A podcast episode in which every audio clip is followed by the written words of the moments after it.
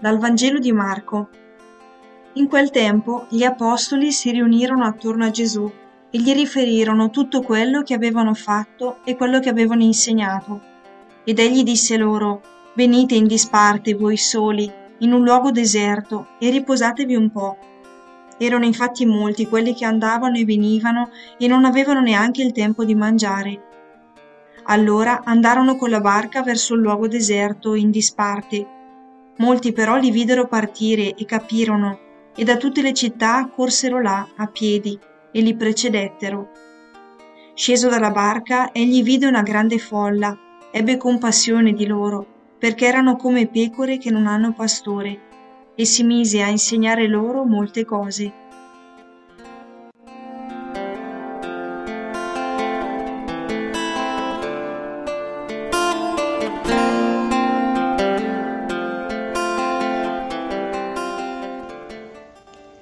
Leggendo questo Vangelo non posso non tornare alla meravigliosa esperienza vissuta coi ragazzi della parrocchia in montagna durante le vacanze di Natale.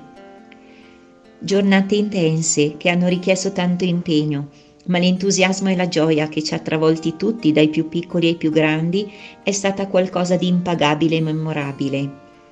Dopo questi doni è inevitabile metterti davanti al Signore per ringraziare di aver potuto toccare con mano ancora una volta il miracolo della collaborazione profonda e della condivisione della fede e della nostra umanità.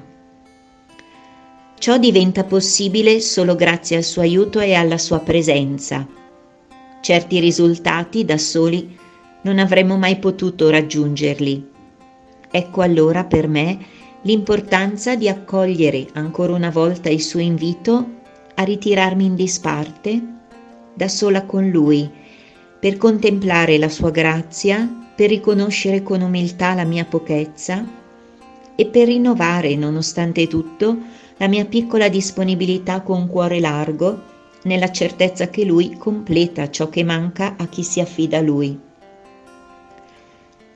A volte la routine della vita può affaticare l'esistenza facendola sembrare meno significativa ma se c'è la costanza di tener fisso lo sguardo su ciò che conta davvero e si cerca di rinsaldare il legame con il Signore, ravvivandone il contatto quotidiano, prima o poi i frutti non tardano a manifestarsi.